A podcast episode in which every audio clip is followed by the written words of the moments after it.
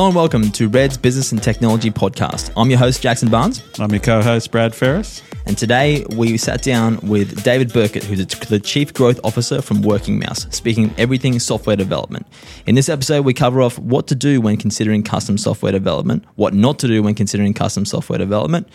Over to you, Brad. What did you? What were some key takeaways you got from the chat? Yeah, I think it was really good. I'd never met um, Dave before, um, so it was a really good open conversation. I thought he was really open with his advice, and probably the key takeaways I got out of that is how important it is to define the problem you are trying to solve before you go down uh, go down the path on a software project. Um, once you've defined that problem, also how important it is to then get the business case right before you go forward because you can really burn a lot of cash really quickly um, if you don't do kind of the proper planning. And I think that's something that we instill in all of our projects. Um, don't shortcut things because if you do, it can quite often end up costing you more in the long run. So mm. I thought it was really good. I really enjoyed meeting him and um, um potentially working with him in the future. That's a good takeaways. I think there um, has to be a real business case for it. That's something I really, really took yeah. away. Let's jump over.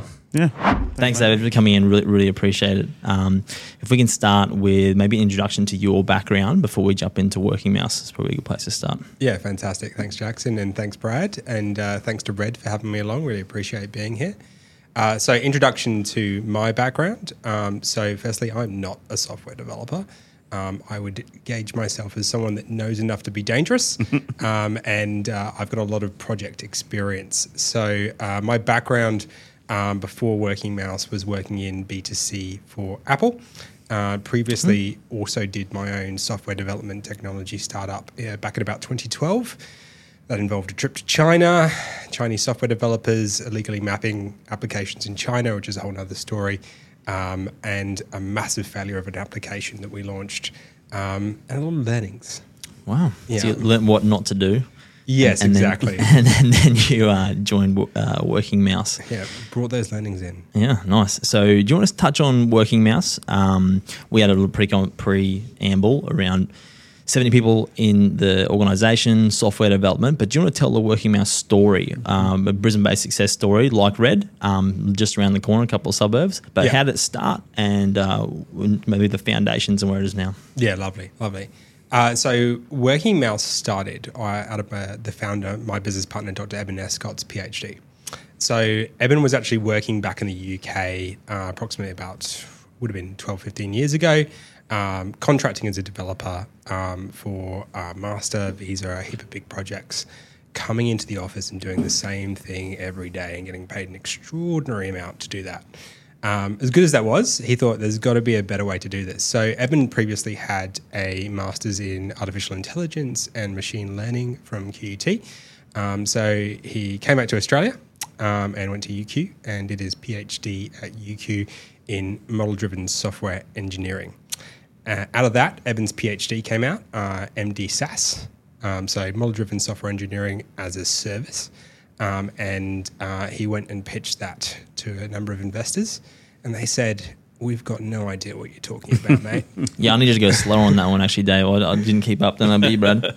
and uh, they said, go, go start a business. So Evan started Working Mouse, said, use the technology that you're talking about to start building some projects and some products um, and take it from there. So that's how Working Mouse started.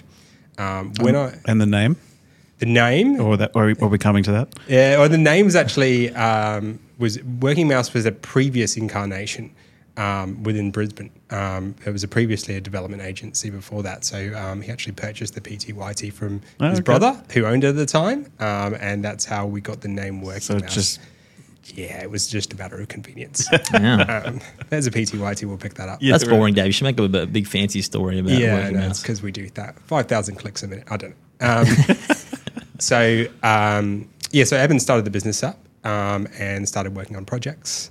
Um, and uh, we, we they got to about three three or four different customers. Then they suddenly lost two or three um, when the first GFC hit, and went oh, right we're a bunch of nerds sitting in an office. We don't have anyone kind of out there um, spruiking the business, and which is uh, the point that I became involved in the business, and I kind of head up the growth team. Um, so since then, for Working Mouse, um, we've grown to yeah approximately seventy.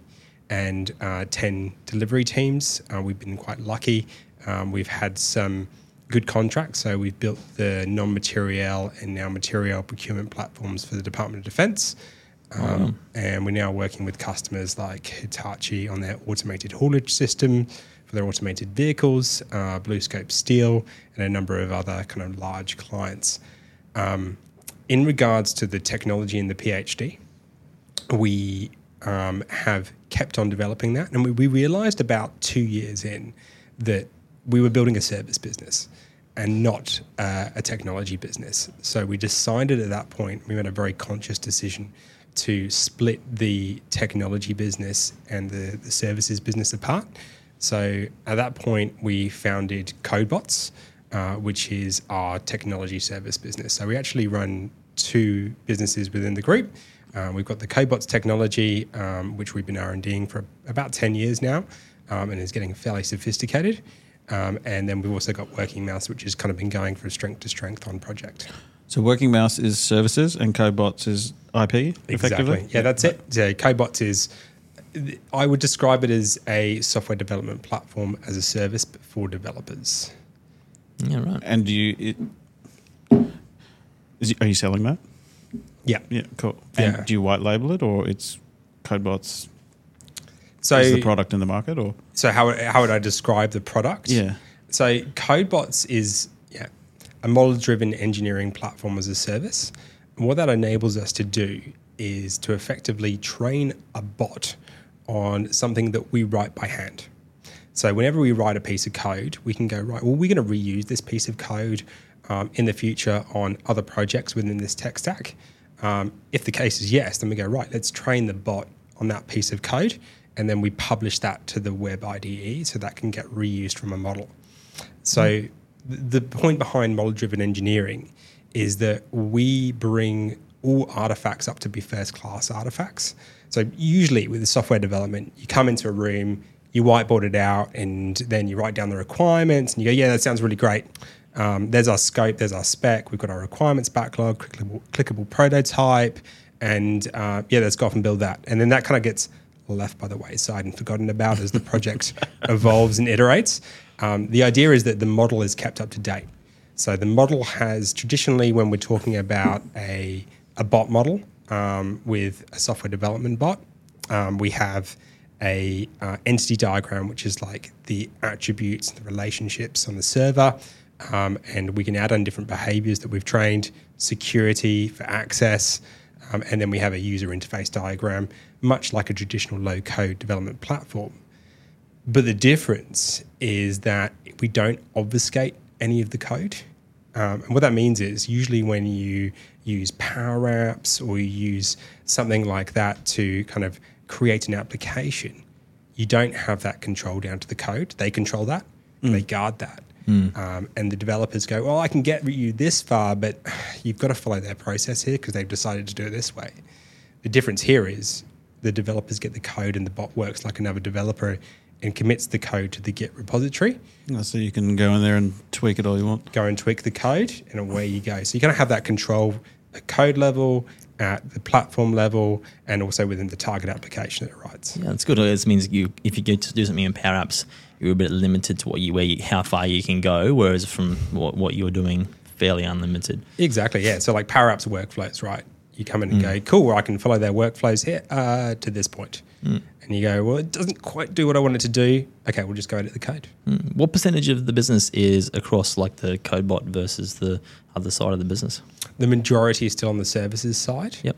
Um, we're still finding our product market fit for how the platform works um, and kind of licensing bots, if that makes sense. Yeah, that, make, that makes a bit of sense. Yeah. So, what's Working Mouse point of difference in the market from other software development companies? Yeah. Australia? Probably the CodeBots. Yep. Um, So obviously you use it internally. yeah, definitely. Yeah, Yeah, right, yeah, cool. yeah. We, it's, That's your secret sauce. Secret Yeah. source, day to day, um, that's what we use. Um, yeah, the point of difference is that we can use that. So we are up to what I would call our third generation bots with CodeBots. Um, so we've got third gen bots. We've got two bots on there that are public bots. So uh, one is we call C Sharp bot, which you guys will be quite familiar with, I'm sure, in regards to that's Microsoft's open source technology stack. Um, and then we also have a Java Springbok, which, Springbot, which is very similar to Google's tech stack. So it's what kind of a mix of what Facebook, Google, and um, Microsoft have open sourced. Um, and we use those, we train the bot on those, and um, we can also license them out as well. Um, Right. yeah, it gets us a fair bit of velocity out of the box. Yeah, that makes sense. So, what's the process of getting a piece of software developed? Say we've got one of our clients or you, someone approaches you and they're like, "Oh, hey, I, I need something to go and do blah." Where, do- where do they start? So, what, what, what going with this? Is want to get most value for listeners of, of our audience, which is fairly general across technology. Um, how do you start that process? Yeah, definitely. It's a great question. Um, so if you're starting from I have a problem, that is the best place to go from, rather than I, I know what the solution's going to be. Um, so if we talk about software development, we're usually these days talking about product development, which is where you're bringing a piece of IP to market as software. Um, so in that case, what we do is we start with the problem. We all agree on what the problem is as part of a problem statement, um, and then we go into scope. Now, there's lots of different ways to skin a cat when it comes to software development in, uh, you know, waterfall project approach or agile project approach, and then you've got different flavors of agile. Um, but the thing we need to do first is figure out what the solution to that problem is. So we go into a scoping process at that point, um, and we have not only the developers but also designers working alongside you to figure out what the solution to that problem is. Um, so the way that we do that is we go through a discovery process. So discovery, we go out and we interview different users, we observe what they're doing, and we go right. Okay, well we believe that this is going to be the correct solution. We prototype that out, we test it, and then we go, yep, all right, that's going to be the best thing to solve this problem. And then at that part of the back half of scoping, we get all of the things ready. So we we have a, a way of working. Um, and the way of working says you can't go into development until the artifacts are ready and they meet the definition of ready. So the key artifacts, as I kind of alluded to at the start, is backlog of requirements. The backlog of requirements is the key one that the developers use throughout the project. And that's basically user stories where, as a user, I want to do this to achieve this. Um, within the u- with the backlog for the user stories, you then have the implementation notes. So the implementation notes for the developers to go, oh yeah, that's how we're going to implement this. But the key thing, and this is the big thing for customers, is to understand that user acceptance testing and user acceptance criteria. So user acceptance criteria. You do that at the, at the start when you're scoping. Yeah, we have that all scoped out. Um, and user acceptance criteria enables the customer to then tick off when the developers have done it correctly. And if you don't have that, that's where you can fall into some kind of big problems. So there's a lot to unpack in that in that little bit there. So first of all, the so your discovery process up up front. Hmm. Do you do that as a kind of as a one-off separate engagement to go like, cool, like you've come to us, you've got a problem you want to solve. You might not have any clue how much is it going to cost or how much effort's involved on both sides. Yeah. Um, will you do that as a kind of cool? Well, we'll we'll spend a week or however long. We'll do discovery. It will require this much time. We price that separately. After that, we'll have a bit more information to go into um, the discussion around. Okay, how much work is this going to be? How long is how, what's it going to cost? The technologies, all that kind of stuff. Is that how it works? Generally? Yeah, definitely. Um, so it's it's separate from development, obviously, but the key thing is having the same team do the scope that's going to do the build. If you have a different team doing the scope, and then they hand that over to a new team, you as the customer have explained your domain that you're the expert in, hmm. and then you have to re-explain that again as to why those decisions were made during scope. So it's beneficial to have the same team scoping it, and not just a designer. You've got to make sure that you've got the developers in there so they can go and de-risk and tech spike the different elements of that. The, the way I like to explain software development, especially these days, if you're making a web app or you're making a mobile app or something like that, is you don't have control of the technologies. And this is what makes it so complex. It's like you're building a bridge and you don't have control of the land on either side of where you're trying to build the bridge between. And you're trying to mm-hmm. engineer it as perfectly as possible.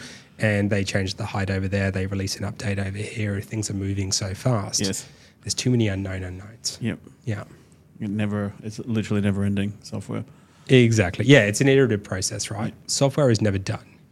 you you build it to a point to solve a problem, and you can keep building, you can keep building, you can keep building. Know, like minim- minimal. What do they say? Minimal using, like using Minimal viable product. Yeah, yeah, shortest the word I was path to value. There's Yeah. there's loads of different things you can say, but Yeah, that's generally the approach you do is get to the minimum viable product and and then enhance it's like a phase two, three after that. Yeah, exactly. So the, the process is that we'll we'll scope out the build one or the MVP. Um, we'll then estimate that. Um, we'll agree upon that estimation, um, and then we, we proceed into development for that time. And at the end, release to production, and then we move it over to our DevOps team. And DevOps, the DevOps guys provide support. So if you want to make enhancements or you want to lodge bugs and things like that and get it resolved, you can go ahead and do that via like a level two service desk. So, are you guys? Um, are you kind of full stack service in that regard? Like you'll do the design, the UX, UI, Yeah, DevOps, Dev, exactly. Yeah, whole, completely cross-functional software development. and team. the consultants to do the discovery work, all that. Yeah. yeah, exactly. Yeah, Okay, yeah. cool. And we, we get the developers to do the discovery work alongside the designers um, because they're the ones that are going to have to build it. Yeah. Yeah. I want to get a bit more into like the, the elephant in the room here around pricing because I feel like it's really a common maybe misconception or maybe just how it is around people going, oh yeah, we need this, but we don't want to go to a software developer because it would cost so much ridiculous amount of money to get this stuff built. And you no doubt would get that, um, I guess, challenged a lot of the time when you first have that initial conversation and you're trying to qualify whether it's going to be worth or if they're going to have like the budget to get this across the line. How do you, I guess, combat that? And do, is that is that something that you get um, like that scenario happens a lot? Yeah, definitely. Um, so the the first thing is there needs to be a good business case. The business case to build a product or a custom piece of software needs to be very strong, and it's it's often hard to find that strong business case. Um, so if if the, when I say the business case, and I mean why would the business case not be there?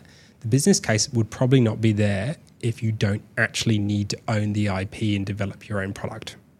So, for example, if you can find something off the shelf, like a COT solution, so custom off the shelf solution, um, and then utilize that or white label that, um, and you're only using it to increase your, sorry, lower your costs because it's saving you a certain amount of time, why would you need to develop that as a piece of software if you're not going to license it to other people?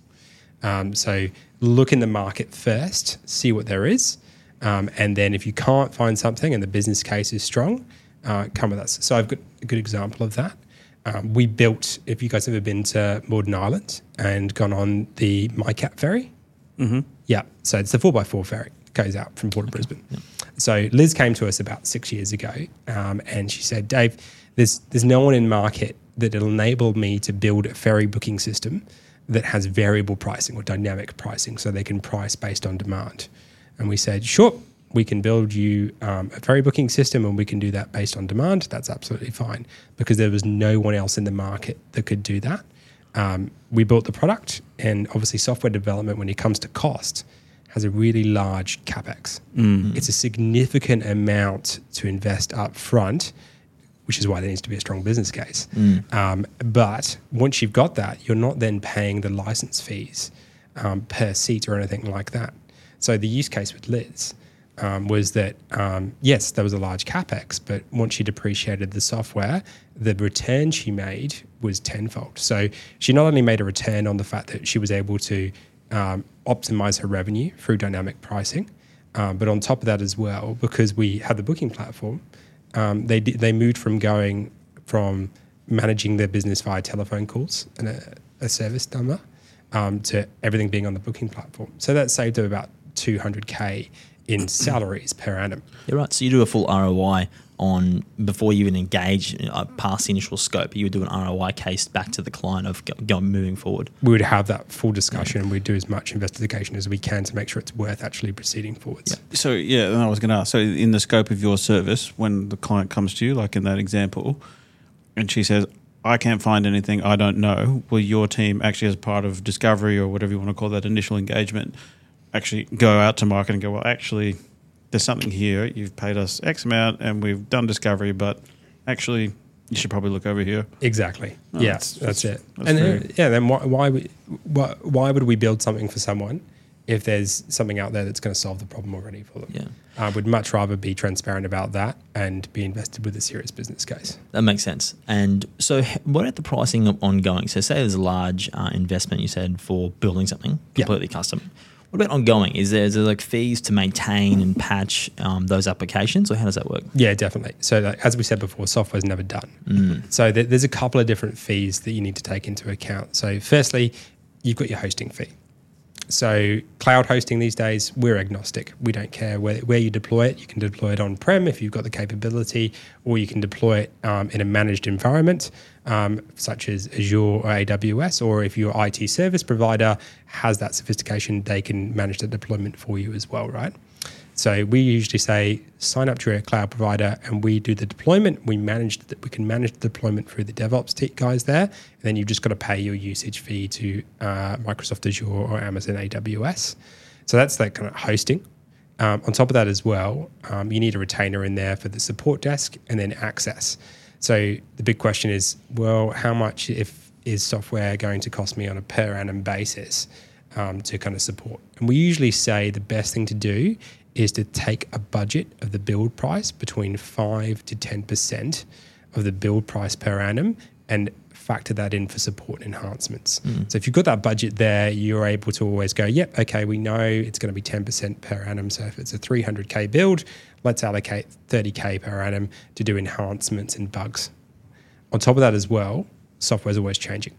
So um, there'll be a new release of the open source technology. Um, what we'll actually do is we'll within the technology set we use with CodeBots, um, we'll keep an eye on that, and then we'll go right. Let's update CodeBots to the latest version of React or something like that, which is a client-side language. How do you actually? How does so that say that changes? How does your customer know that cost is coming, or do you not charge for that? We so what we do is we update the bot and we we wear that, um, and then we go right. We've gone from you know React 16, 17 to 18, which has just come out, um, and uh, we'll then update that on the bot, and then we'll tell the customers, hey, we've updated our bot to this.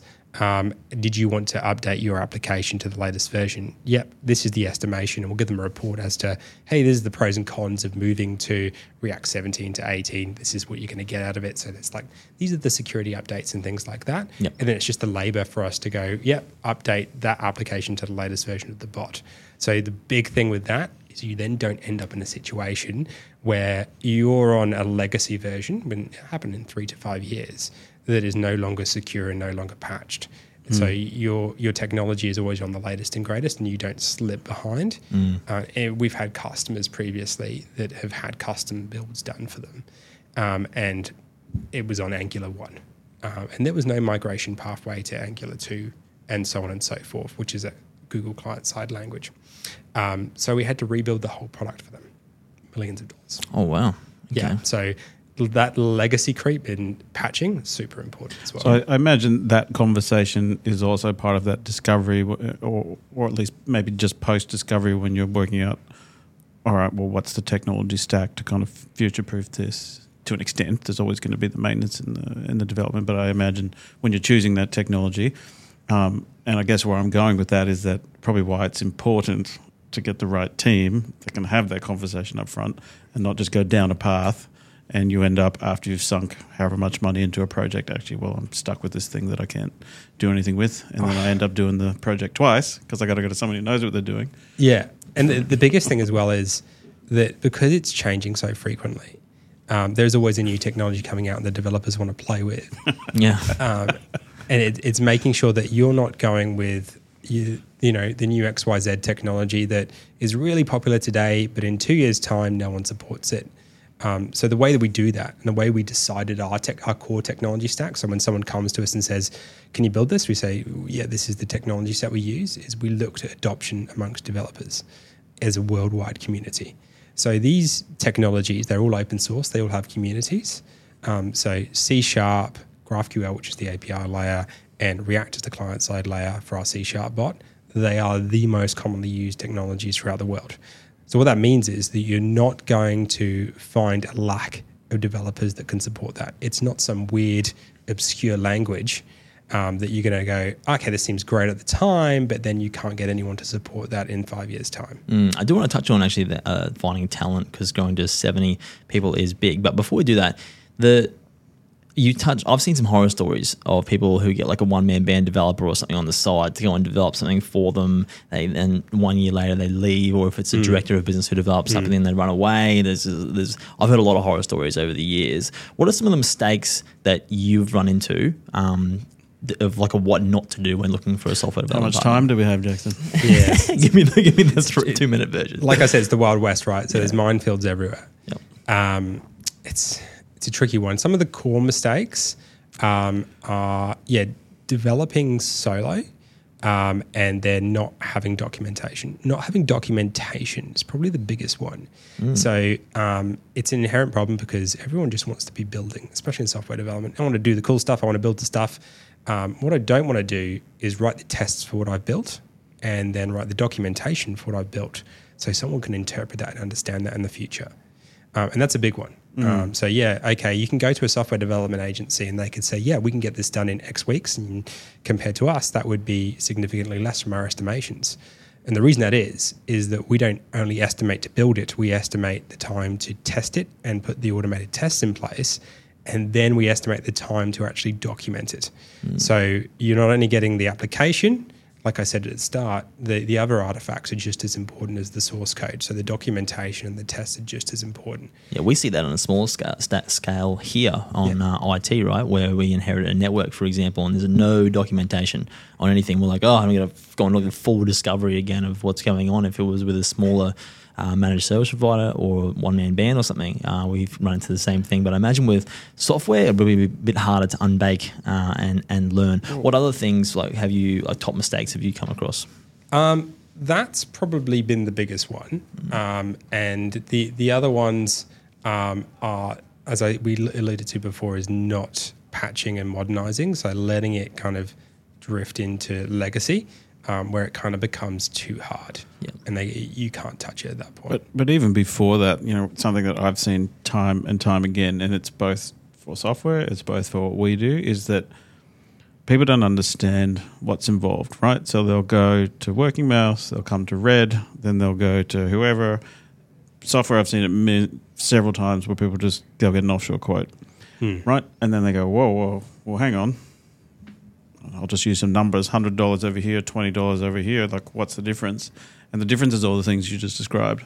Um, yeah, the- it's quality. the quality of the documentation, the quality of the testing, the automated testing, um, things like that. So I, I actually find that um, quite a big problem is trying to articulate that quality to someone who doesn't really understand the process and getting that across. But I've seen a handful, a few yeah, of software projects that they end up, yep, they go with the twenty dollar option, and just get down a path. So they, they they they lose out because they don't get the product to market.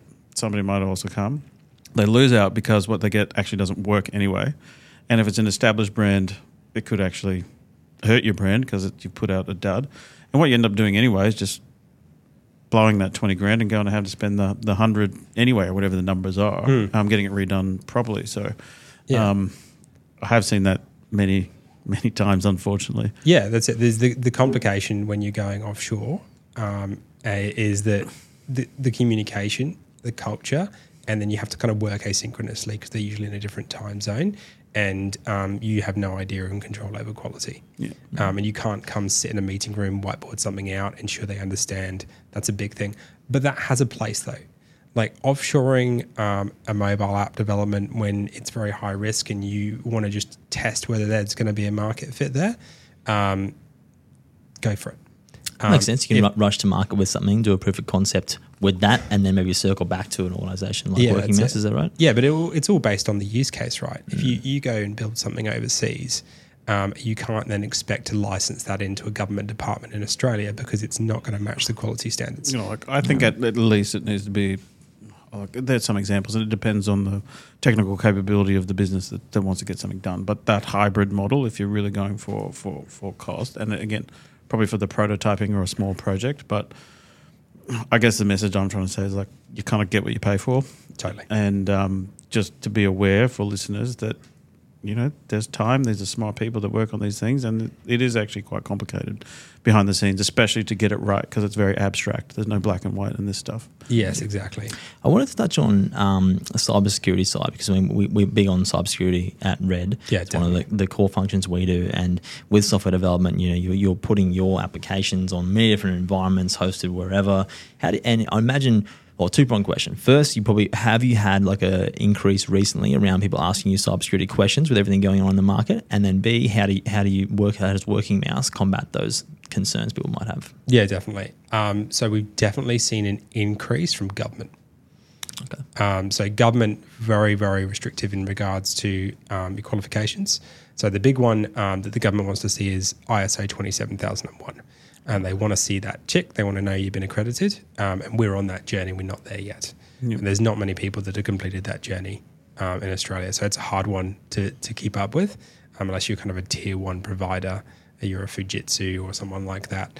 Um, so that's the the first one from from that perspective. So how we get around that is we partner with a tier one provider. So we've got a number of different tier one provider partnerships. Right. So if you're a government agency and you want to use a local SME, um, like Working Mouse to develop your product or your software, um, we can partner up between someone like Fujitsu and ourselves. They can provide the ISO 27001 product management, um, and we can then do the development work.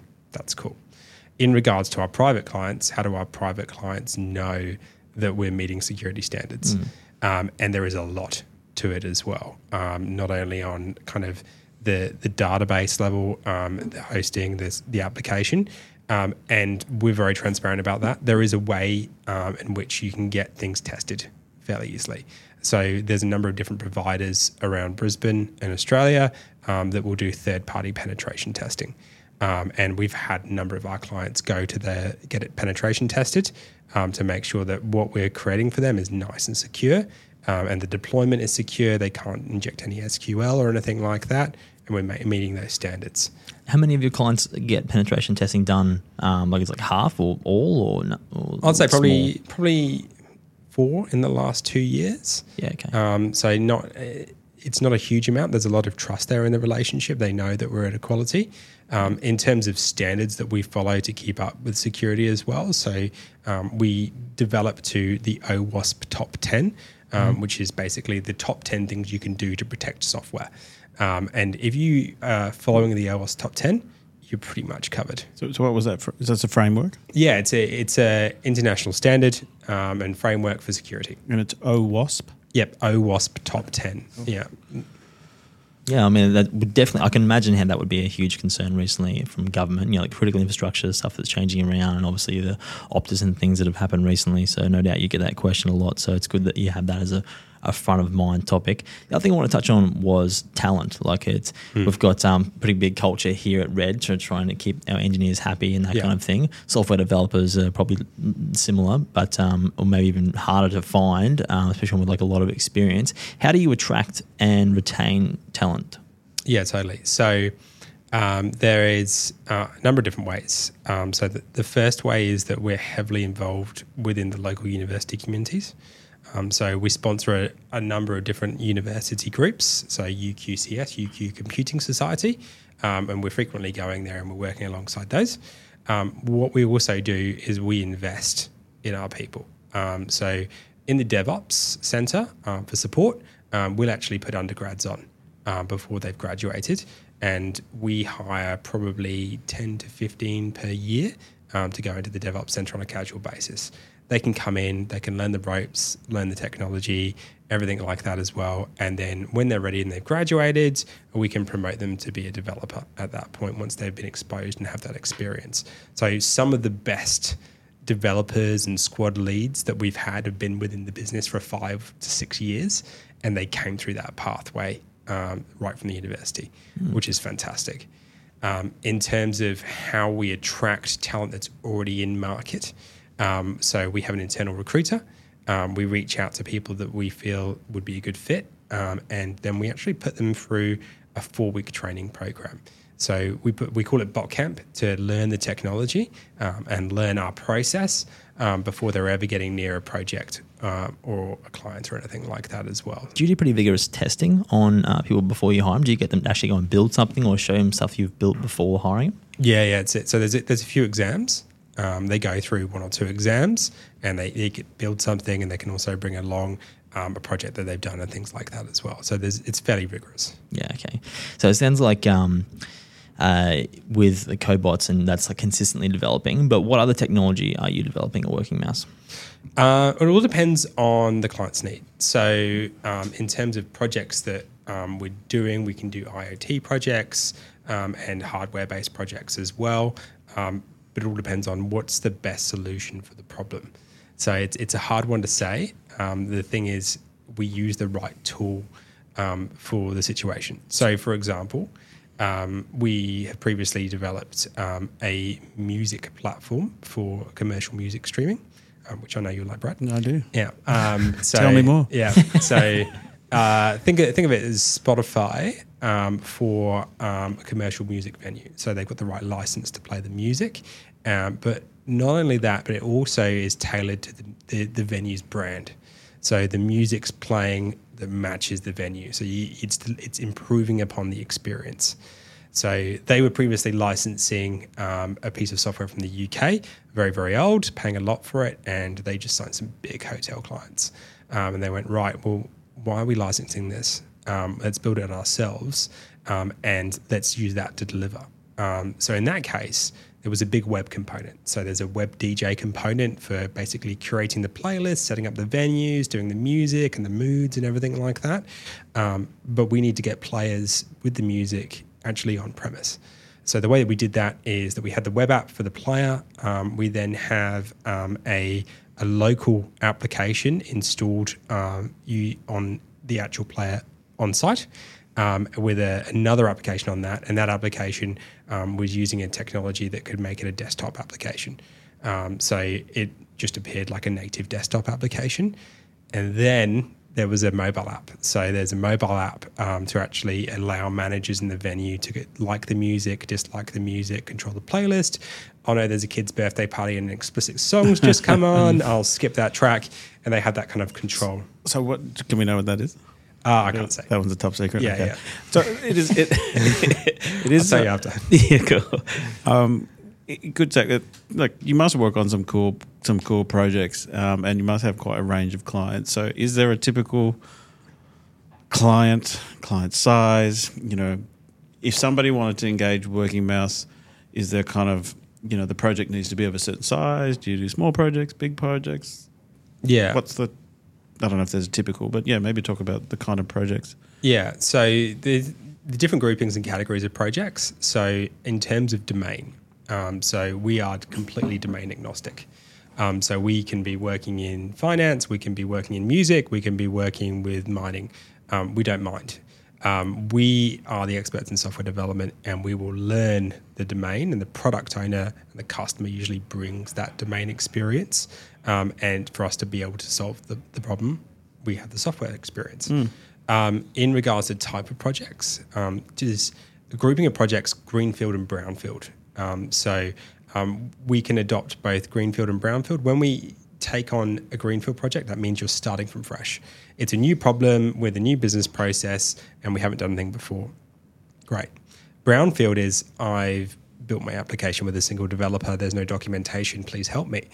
um, and understandable. There's lots of people that are in that situation, and we can take those those on as well. But it's a bit harder, and um, we leverage a bit of the technology to relearn and rebuild that. There's different modernization options that we have for those projects, um, and it's case by case. If that makes sense. And you mentioned IoT before. Like, do you get involved in hardware, We- designing hardware? Yeah, we don't do hardware design. We're definitely not hardware experts, and we're not um, we're not experts on software on hardware devices as well. So it's mainly integrations. So firmware. We don't do Don't firmware. do firmware, okay. Yeah, so web software, mobile apps. That's our core. Cool. So someone would come to you with a device. They'd have the firmware, all that, those bits and pieces, and you would develop the front end effectively for that. Yeah, exactly. So, like um, an ex- another example of one is there is a um, steel manufacturer in Australia. um, and they have a paint production line, and they uh, comes out on a big reel. And if there is a, a defect on that line, each reel is worth about two hundred thousand dollars. Um, so how do they know if there's a defect if they're only testing the end of the line and it's right in the middle of the line? Um, so we've built them a product that enables the image to be captured of every meter of that line, and then they can go back and review it. So when a customer says, "Oh, there's a dent in this," we can go back and go, "No, there's actually there was no dent in that," or they can observe a fault on the line immediately, and that's linked up on a local on-prem piece of hardware, um, and there's cameras. So they're the experts in that and linking up with the PLCs. They purchase the cameras um, and they're in control of the cameras. We created the software to talk to the cameras. So we, we took the cameras firmware and we were integrated with the cameras SDK and its firmware. So you're doing um, AI and image recognition and those kinds of projects? Yes, uh, we do a fair few kind of machine learning and AI projects. We've done some in finance, um, and we've also done some in machine vision as well. Um, and it's amazing what you can do. I, I totally agree with why Tesla is going down the machine vision route. Yeah, we've we've we've looked at some things in the past, and um, it is amazing what you can do. So, and it's it's such a cool space. Um, you must you must see you must see some crazy ideas come across the table as well. Some crazy business cases that you're like, I really want to prove this. Do you have to um? Do you have to bring people down to reality sometimes? You have it, someone comes with a wacky idea, you're like, that's just no, that's not going to work. Yeah, um, there's there's a there's a few a week. Oh, Um, really? It's like Okay. um, the it's it's difficult. I mean, you can do so much with software, but it's process automation, and there needs to be a process behind it for you to build.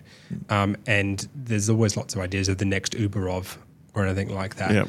Uh, we used to joke um, within the company that we'd never tell Uber drivers that we were a software development agency.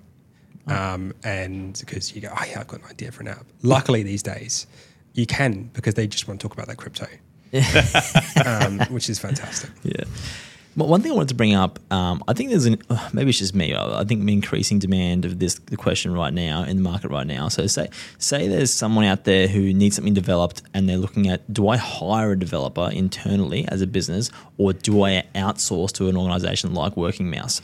I think I come across that a lot. Um, don't know if you have. What are some some takeaways and things that you would say just consider this if you're looking at getting someone internally versus outsourcing? Yeah, definitely. Um, it's a difficult one.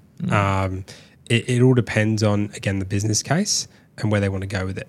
Um, so uh, if you if the considerations to take into place if you're going to create your own development team um, is that um, a single software developer is probably not the best way to go about it because they'll just build it. You won't have your documentation, you won't have your testing, you won't have your quality. So you need at least two software developers to be able to peer review. And then you need someone who understands the process and understands what the quality needs to be um, to be able to actually um, make sure that they're doing the right thing. So you need someone to manage them. You need a squad lead um, to follow an agile style. Um, and then you also need someone who's the product owner to direct the team. So before you know it, you've kind of built out a few different roles there. Um, and then you need the process for them to follow. You need to agree on a tech stack. Um, and you also need to make sure that there's a certain level of experience within that team. Um, so one of the biggest things I love and works so well within our organization is that because we've got 70 people, someone's done it in some Yep. form somewhere and they can share that knowledge and they're not just working within a silo. That's really good. Um, now, can do they want to? Do we want them to carry on with us forever? We're completely open to them creating their own team. So we've had about four customers um, who have previously created a product with us, and then we've helped them train up a team, and they've taken that team and they're continuing to develop it as a product as well. I think that's a good point. Like, there's multiple skill sets. I mean, for what we do, for what you do, there's multiple skill sets that are required to get you to that end result. It's not just one size fits all. There's not one person, and I think sometimes that's probably overlooked. It's just oh, it's just software development. Yeah, Just get a developer and they'll build that thing Yeah, for there's, us. there's multiple roles and multiple skill sets, multiple different personality types along that journey to be able to get you a working um, solution. yeah, without backing themselves into a corner. Um, and also, we've we've made a lot of learnings. So we say whenever we made a learning on a project, um, we go, where do we stuff up? What was the root cause of that? And we have an analysis and we do a retrospective on it. And then we go, right, what do we need to change with our process So we we mitigate that in the Yep. future. So we've got that sophisticated way of working where we've been doing it for 10 years and we know, right, this is how we identify risk and we manage risk in a software development project. That's really cool. So what's next for, for Working Mouse?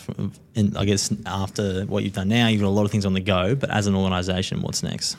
Um, so next for us um, is um, at the moment we've just finished a big R and D round um, with the technology set and CodeBots, um, and we're taking that technology set and the fourth generation bots we're calling them to market.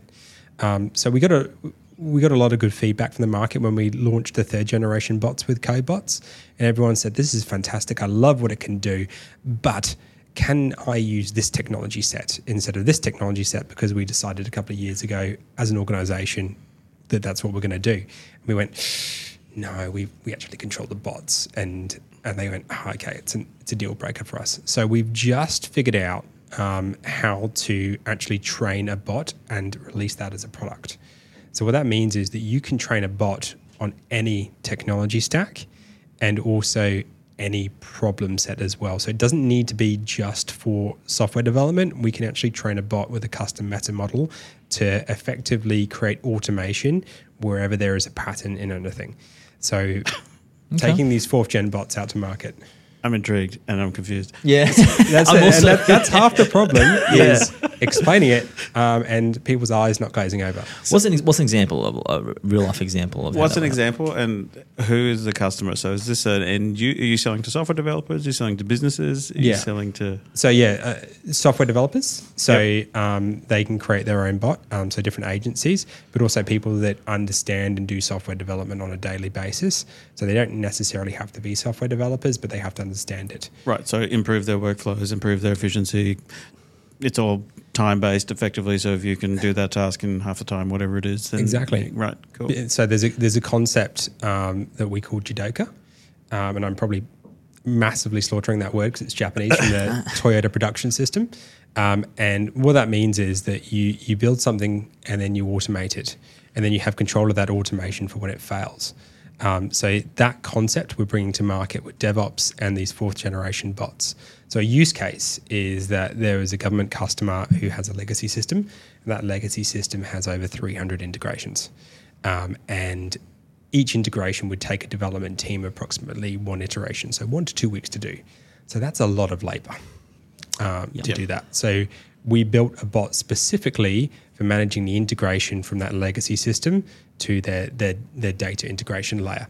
Um, so that can get basically each integration can get built in a couple of hours and deployed. So instead couple of someone actually like a developer going in building the integration 300 times, they get paid for your bot as a service and go uh, plug that in, make it work, and it just learns the way that doesn't matter what they've built it on, and it goes and learns how to integrate that. Is Yeah, that we, we have to train it. So we train okay. it um, on the best best practice, and there is a learning algorithm in there that says, is this the right thing? Is this a variable here, et cetera, et cetera, or is this static? And we go, no, this is right, this is right, and then we deploy that to the platform, and that bot now has learned that behavior, if that makes sense, and then we can reuse that again and again and again. Makes sense. Yeah. All right. Thanks, Dave. Really appreciate you coming in. You've given some really good insights into if you're looking at. Um, Brad's I got another question, mate. I'm not done. you- Yeah, I'm keep- not keep- done. keep off the I'll wrap keep up. firing. Right, I'm not go on done. back. Okay. I've got to. Hit I've got to ask. So you've been doing this for so many years. What's your favorite project? Okay. That's a tough one. Okay. Um, you can you, you can do more than one if there's a tie. Yeah, it's it. Because they, do different things, right? Yeah. Um, so the music one I was saying before, I absolutely love. It's pretty cool. We'll talk about that after. That's cool. Yeah, because it kind of it, it hits so many different technology stacks and delivers a really good service. Um, but there was a product we built the better part of seven years ago, and I still love that product, and the customer didn't end up using it. um, no. And uh, I, I thought it was better than Mailchimp. Okay. And I was like, this is awesome. It was a forms based product and that enabled them to basically build their own custom surveys, questions, and send it out. Um, and I was like, this is better than MailChimp. they didn't use it. I was just destroyed. So what happens in that case? So they just just dies a slow death, or Yeah, that's it. Um, that's why you need a strong business case. yeah, Um, and um, yeah, they, the customer owns the IP. yeah. So it's it's your IP. You do with it as you will. Yep. Um, if you want to take it off and start developing it over here like that, that's absolutely. Your So what they choice to do? Did they just buy Mailchimp or something else? I don't know what they. Hmm. yeah. Out of scope. Curious. was out of scope that bit. Yeah. Anything else, Brad? Questions you had I'm good, mate. apart from the music bot, which I'm sure you'll. we'll talk about that Yeah, after. we'll Stop talk secret. that after. Thanks, Dave. Really appreciate you've given some really good takeaways from organisations about we're looking for something to be developed, the, the, um, what to look out for, some horror stories, and some of the innovation you're doing at Working Mouse with CodeBots is, is really cool. If anyone needs to reach you, how can they how can they reach out? Yeah, just uh, jump on the Working Mouse website, www.workingmouse.com.au, um, or reach out to me on LinkedIn. Thanks, appreciate it. Cool. Thanks, Dave. Thanks, Brad. Rock and roll.